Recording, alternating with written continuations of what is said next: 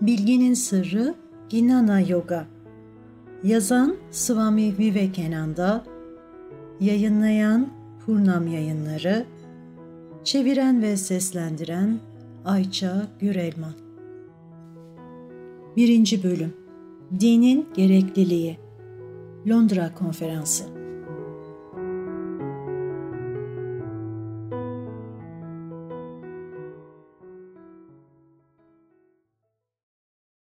İnsanoğlunun kaderine şekil vermede dinden daha güçlü hiçbir kuvvet yoktur. Tüm toplumsal organizasyonların arka planında da bu özel gücün işleyişi görülür.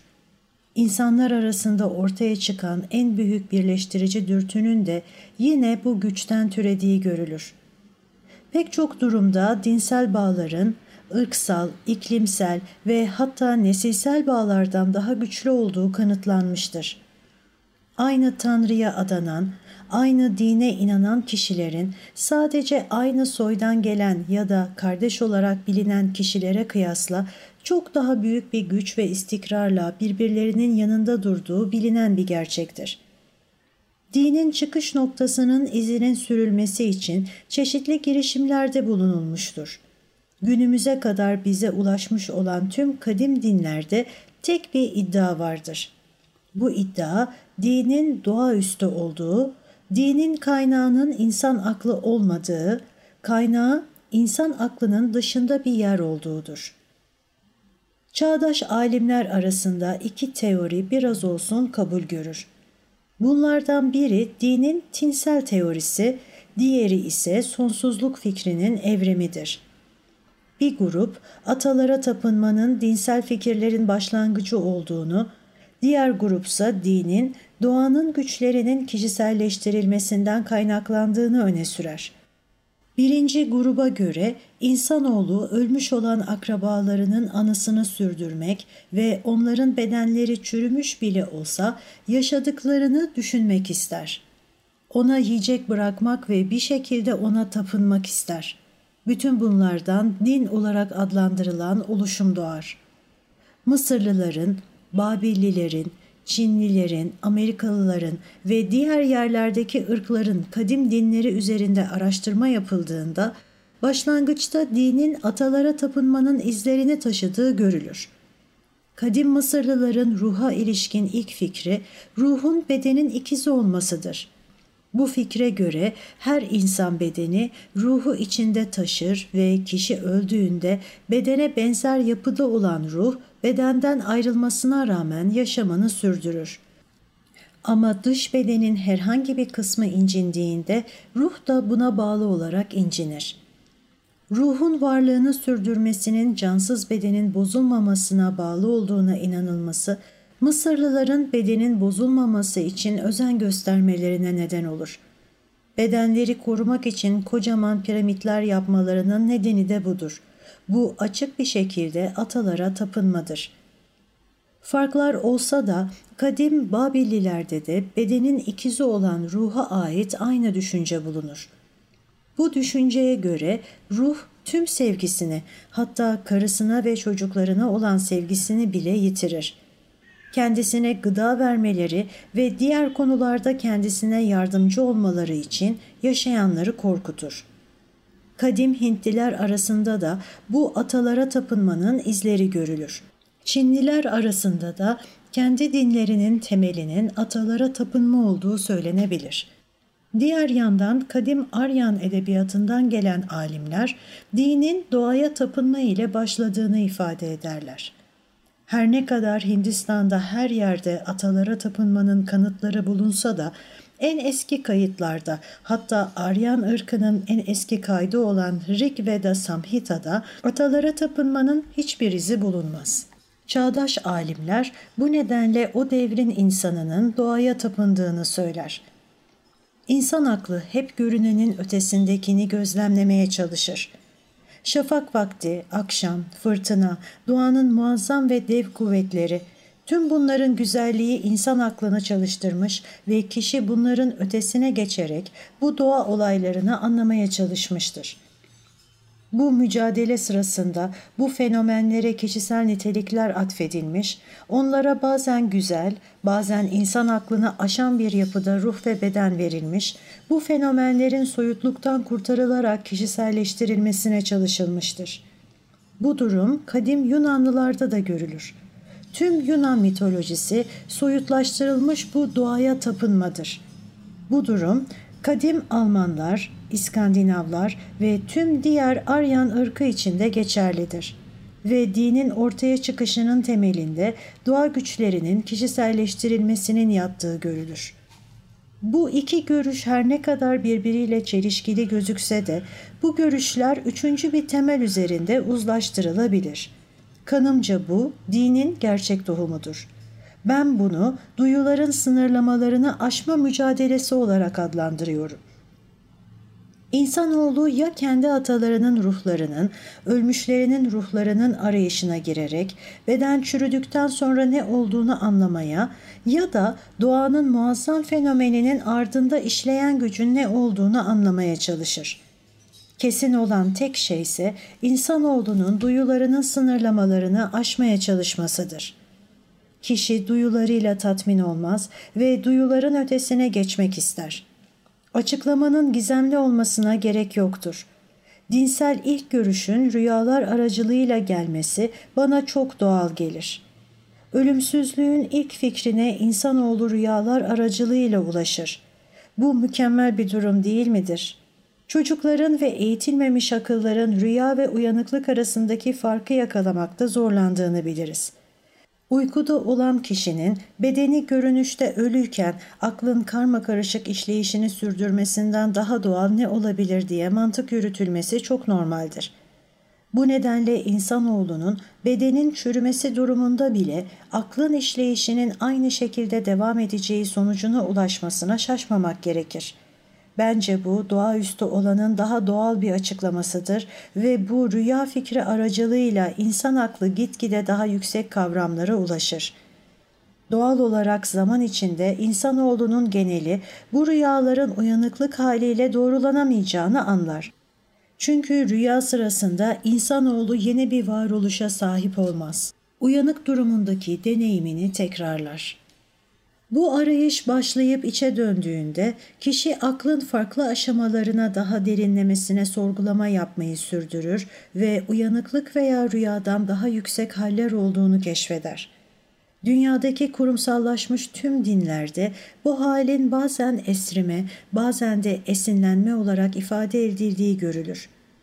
Tüm kurumsallaşmış dinlerin kurucuları, peygamberleri ve elçileri uyku ve uyanıklık durumundan farklı bir akıl haline geçtiklerinde spiritüel krallık olarak adlandırılan duruma ilişkin yeni bir dizi gerçekle yüz yüze geldiklerini ifade ederler. Bu kişiler bizlerin uyanıklık durumundayken etrafımızla ilgini farkına vardığımızdan çok daha yoğun bir biçimde gerçeklerin idrakine varırlar.'' Örnek olarak Brahminlerin dinini ele alalım. Vedaların Rishiler tarafından yazıldığı söylenir. Rishiler bazı gerçeklerin farkına varmış olan bilgelerdir. Sanskrit bir sözlük olan Rishi'nin anlamı mantraların kahinidir. Mantra, Vedik ilahilerde aktarılan düşüncelerdir. Bu kişiler duyu üstü olan bazı gerçeklerin farkına vardıklarını veya deyim yerindeyse hissettiklerini açıklamışlardır. Aynı durum Museviler ve Hristiyanlar tarafından da ifade edilmiştir. Bazı istisnalar Güney mezhebi tarafından temsil edilen Budistlerde de vardır.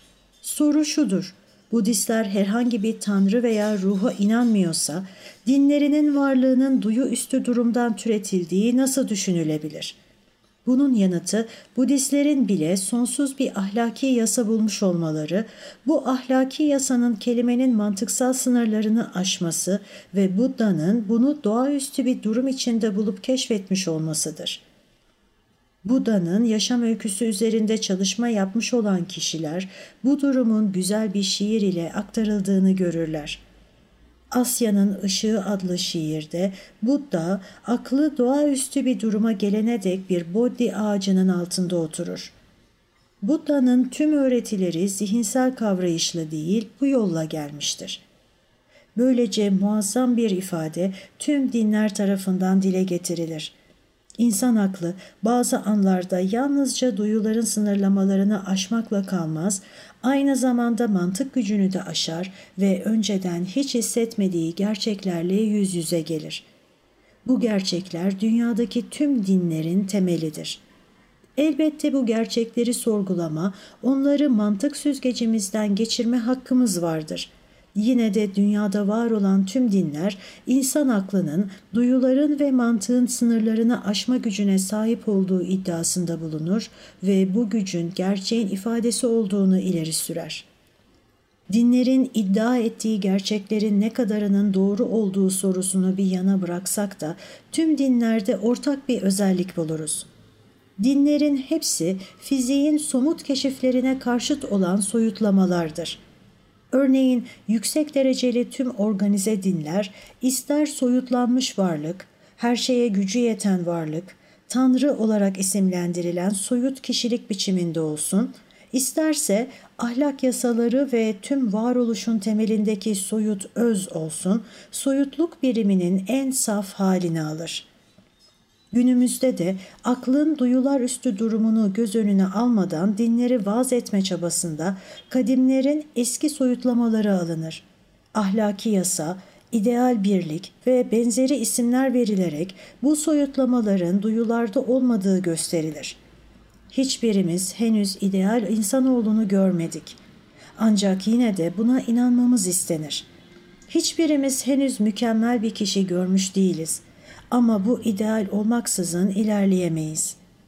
Tüm farklı dinlerde bazen bir şahıs olarak veya şahsi olmayan varlık biçiminde, bazen bir kanun olarak, bazense varlık olarak ya da öz olarak ideal bir soyutlama birimi göze çarpar ve kendimizi hep bu ideali yükseltme mücadelesine gireriz.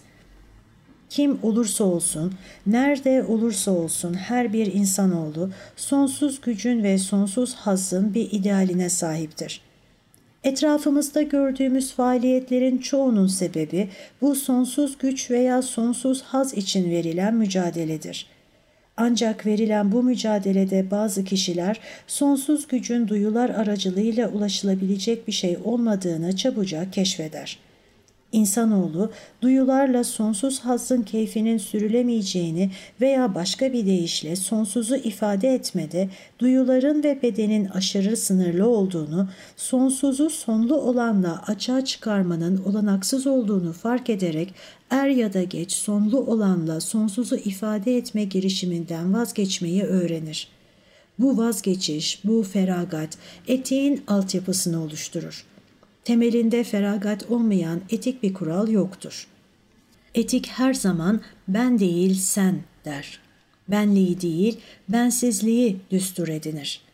Etik yasa, duyular aracılığıyla sonsuz gücü veya sonsuz hazzı bulmaya çalışırken kişinin tutunduğu bireyselliğin boş fikirlerini terk etmelisiniz der. Kendinizi en sona ve başkalarını kendi önünüze koymalısınız.'' Duyular önce ben derken etik ise ben kendimi en sona koymalıyım der.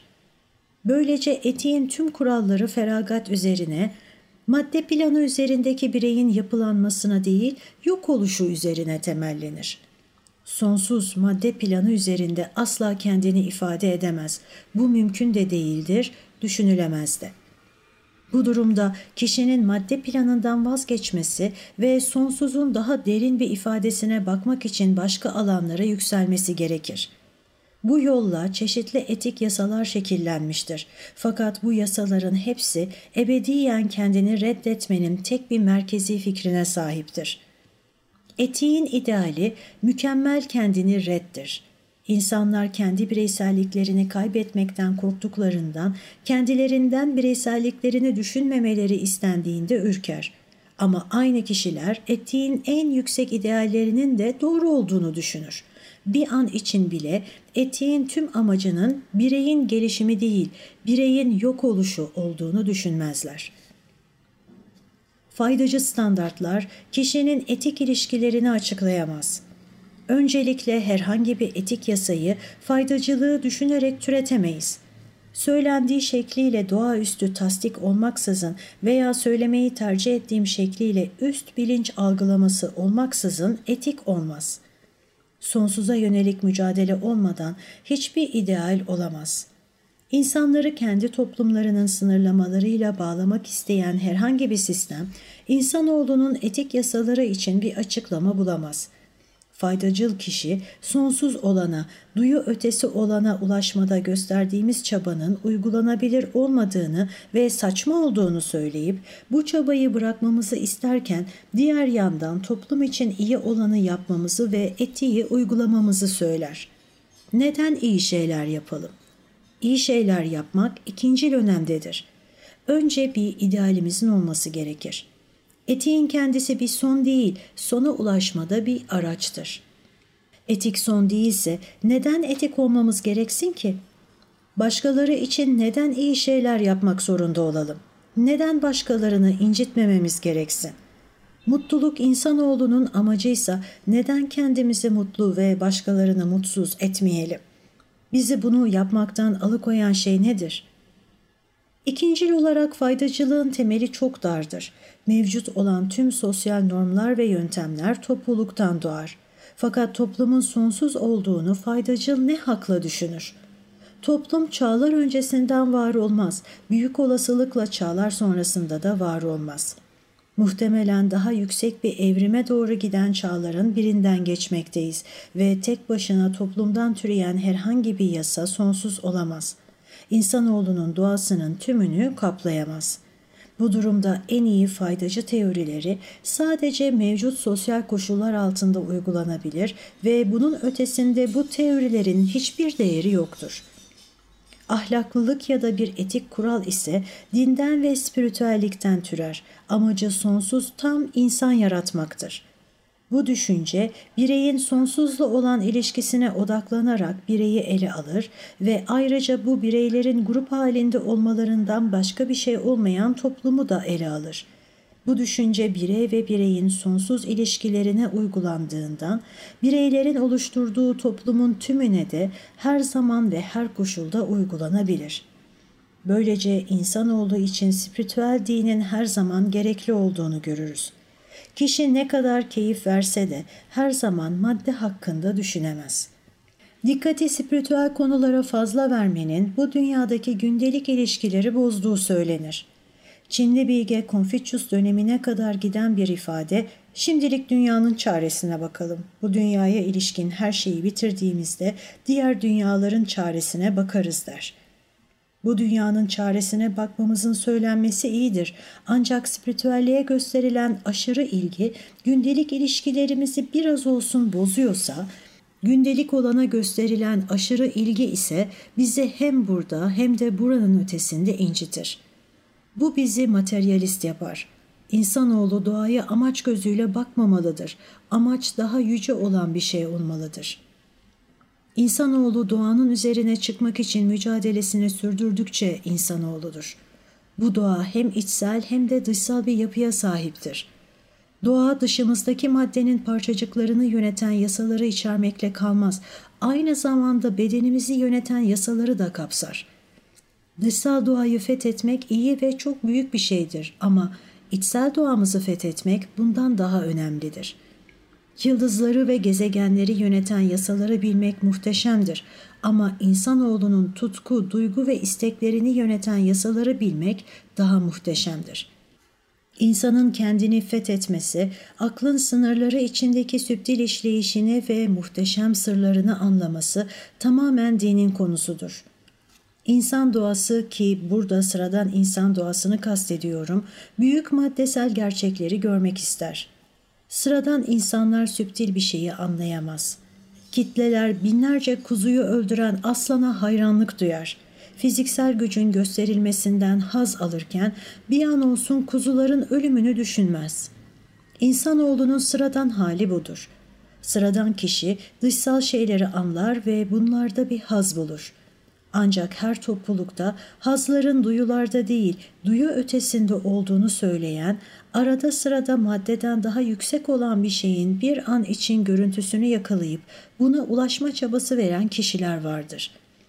Yazılı tarihi satır aralarına dikkat ederek okursak, ulusların yükselişinin hep bu ikinci türdeki kişilerin sayıca artışına bağlı olduğunu ve her ne kadar faydacılar boş bulsa da sonsuzun peşindeki arayış azaldığında toplumsal düşüşün başladığını görürüz. Her ırkın gücü kendi spiritüelliğindedir. Irklar spiritüelliğin yok olmaya başlaması ve materyalizmin güç kazanmasıyla yok olur.'' Bu durumda dinden öğreneceğimiz kati gerçekler ve kazanacağımız rahatlama bir yana bilimsel bir çalışma olarak din, insan aklının sahip olabileceği en yüce ve en sağlıklı alıştırmadır.'' Sonsuzun peşinde olma, sonsuzu kavrama mücadelesi, duyu sınırlamalarının ötesine geçme çabası, ruhsal kişiye doğru evrilme, sonsuzun kendi varlığıyla bir haline gelmesi için gece gündüz verilen uğraşı, kişinin en görkemli ve en muhteşem çabasıdır.'' Bazı kişiler en büyük hazzı yemek yemede bulduğunda ya da diğerleri belli şeylere sahip olmada en büyük hazzı yaşadıklarında onlara bunu yapmamalarını söyleme hakkımız yoktur. Ancak bu kişilerin de en büyük hazzı spiritüel düşüncede bulunan insanlara hayır deme hakkı yoktur. Düzen ne kadar düşük seviyeli ise duyulardaki haz bir o kadar büyüktür.'' Yalnızca çok az insan bir kurt veya bir köpek iştahıyla yemek yiyebilir. Ancak kurtlar veya köpekler daha yüce duyulardan yoksundur. Tüm uluslar içerisinde daha düşük seviyeli insanlar hazzı duyularda ararken, kültürlü ve eğitimli olanlar hazzı düşünce, felsefe, sanat ve bilim dallarında yaşarlar. Spiritüellik bunlardan da yüksek bir seviyededir.'' Spiritüelliğin konusu sonsuz olduğundan bu en yüksek plan haline gelir ve spiritüelliğin verdiği haz bu planı takdir edebilenler için en yüksek noktaya taşınır. Bu durumda faydacı planda haz arayışında olan kişi bile dinsel düşünceyi işlemelidir. Çünkü var olan en yüksek hazza ulaşmanın reçetesini din verir. Bu durumda bir çalışma alanı olarak din bana mutlaka gerekli görünür.'' Bu gerekliliği tepki içinde görebiliriz. Din, insan aklını harekete geçiren en büyük güdüdür. Başka hiçbir ideal bizde spiritüalizm kadar fazla enerji kütlesi yaratmaz. Bugüne kadarki insanlık tarihine bir bakın. Bunun doğru olduğu ve spiritüelliğin gücünün ölmediğini görürsünüz. Faydacı zeminlerin bazılarının çok iyi ve ahlaklı olabileceğini inkar edemem.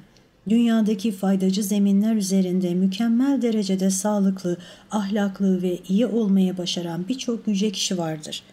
Ama dünyayı yerinden oynatanlara, dünyaya kendi manyetizmalarını getirenlere, yüz binlerce kişiye ilham verenlere, yaşamlarıyla diğerlerindeki ruhsal ateşi ateşleyenlere baktığımızda bu kişilerin spiritüel altyapıya sahip olduğunu görürüz.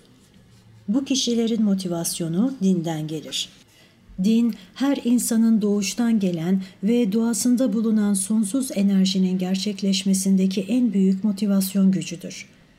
Karakter oluşumunda iyi olan şeyleri yapmada, kişinin kendisine ve başkalarına huzur vermede en yüksek harekete geçirici güç olan din bu açıdan incelenmelidir.'' Din eskiye göre daha geniş bir temelde ele alınmalı, tüm dar, sınırlı ve kavgacı dini fikirler bırakılmalı, mezhebe dair tüm fikirlerden, dinin sosyal ve ulusal fikirlerinden vazgeçilmelidir. Bir soyun veya ulusun kendine özgü tanrısının olmasından dolayı diğer ulusların tanrılarının batıl inanç kabul edilmesi fikrinden sıyrılmalıdır.'' İnsan aklı genişlerken atılan spiritüel adımlar da genişler. Yeryüzünün tüm köşelerine ulaşmadan bir düşünceyi kaydetmenin mümkün olmadığı zamanlar gelmiştir. Artık sadece fiziksel araçlarla bile tüm dünyayla bağlantı kurarız. O halde geleceğin dünya dinleri de bu kadar evrensel ve geniş hale gelmelidir.'' Geleceğin dinsel idealleri dünyada var olan her şeyi içermelidir. Bu hem iyidir, hem büyüktür, hem de geleceğin gelişimi için sonsuz bir fırsat verir. Geçmişte iyi olan her şey korunmalıdır ve var olanın üzerine yapılacak gelecekteki eklemeler için kapılar açık tutulmalıdır. Dinler ayrıca kapsayıcı olmalı ve Tanrı'ya dair fikirleri birbirinden farklı olduklarından birbirlerini küçümsememelidirler. Yaşantım boyunca çok sayıda spiritüel insan gördüm. Bu kişiler arasında bizlerin algısına göre Tanrı'ya inanmayanlar bile vardı. Ama belki de onlar Tanrı'yı bizim algıladığımızdan daha iyi algılıyordu. Şahsi Tanrı fikri veya şahsi olmayan sonsuz ahlaki yasa veya ideal insanoğlu bunların hepsi din tanımlaması altındadır.'' Dinler böylece genişlerse iyi olanı yapma güçleri yüzlerce kat artacaktır. Muazzam bir gücü olan dinler şu anki dar görüş ve sınırlılıklarından dolayı dünyaya faydadan çok zarar vermektedir. Birbirine karşı üstün olma arayışı içinde olduklarından neredeyse aynı fikirleri savunuyor olmalarına rağmen birbirleriyle kavga halinde olan çok sayıda mezhep ve topluluk günümüzde bile vardır.''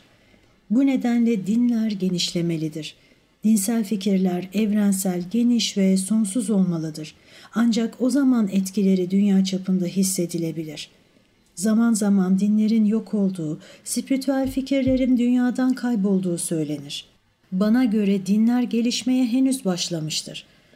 Dinlerin gücü gelişip saflaştığında insan hayatının her aşamasına nüfus edecektir din adamlarının ve seçilmiş az sayıdaki kişinin tek elinde olduğu sürece din, tapınaklarda, kiliselerde, kitaplarda, öğretilerde, törenlerde, biçimlerde ve ritüellerdedir. Ama gerçek, ruhsal, evrensel kavrama gelindiğinde din de gerçek hale ve yaşar hale gelir. O zaman din içsel doğamıza sızar, her hareketimizde yaşar, toplumun her bir köşesine ulaşır ve hiç olmadığı kadar iyilik yapacak gücü olur. Farklı diller arasında kardeşlik duygusuna ihtiyaç vardır. Dinlerin ihtiyacı günümüzde maalesef moda olduğu şekliyle birbirine sözde alçak gönüllü olmak, patronluk taslamamak, iyi niyet göstermede kötüm davranmak değil, birlikte ayakta durduklarını ya da birlikte düşüşe geçtiklerini görmek, karşılıklı saygı ve hoşgörüden çıkmış olan bir kardeşlik duygusuna sahip olmaktır. Her şeyin ötesinde bu kardeşlik duygusu akılsal fenomenin çalışmasından kaynaklanmasına rağmen maalesef dine özel olduğu iddia edilen dini ifadelerle başları cennetin sırlarına nüfus ederken ayakları maddesel bilimler olarak ifade edilen dünyaya bağlı kalan dini ifadeler arasında gereklidir. Dinsel görüşler arasında bir uyum sağlanması için herkes bazı ödünler vermelidir.'' Bu ödün bazıları için çok, bazıları için az olabilir. Hatta bazen acı verebilir. Ama herkes verdiği bu ödünlerin değdiğini ve gerçeğe daha yakın olduğunu keşfedecektir. Sonunda zaman ve mekan alanına hapsedilmiş bilgiler buluşacak, bilgi aklın ve duyuların ulaşamadığı zaman ve mekanın ötesinde olanla, mutlak, sonsuz, eşi olmayanla bir olacaktır.'' Bu yayını beğendiyseniz yayın evimizden çıkardığımız diğer basılı kitaplarımızı görmek ve aynı zamanda yoga eğitmenlik programlarımız hakkında detaylı bilgi almak için www.yogamerkezi.com sitesini ziyaret edebilirsiniz.